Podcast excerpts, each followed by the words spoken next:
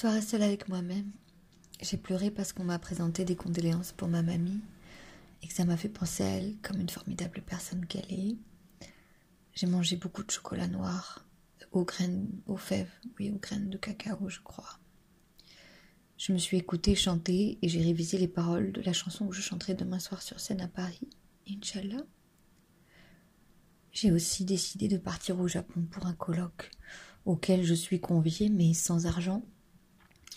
Mais je me suis lancée et il se trouve bien sûr que dans le café où j'étais, un couple, un Français et une Japonaise, discutaient. Alors je leur ai demandé qu'est-ce qu'il faut faire à Tokyo et où dormir et ils m'ont aidée.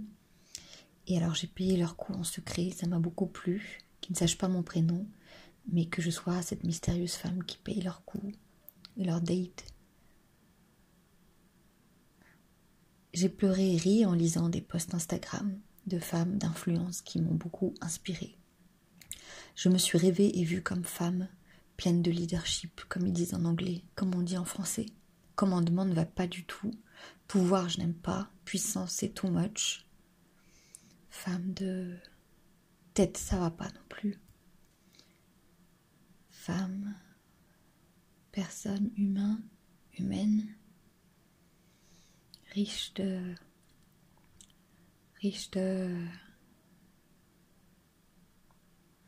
possibilités d'incarner et de guider vers quelque chose qu'elle ne connaît pas elle-même, mais qui de toute façon est plus grand qu'elle et que les autres. Alors ça suffit amplement. Je fais face à la bouteille verte, avec un peu d'eau au fond, à côté de mon cahier avec des paroles de chansons. J'ai des douces pensées pour Ibrahim, mon amoureux. Il y a des miettes de pain sur le bout de bois. La vie est bonne. Alhamdoulilah.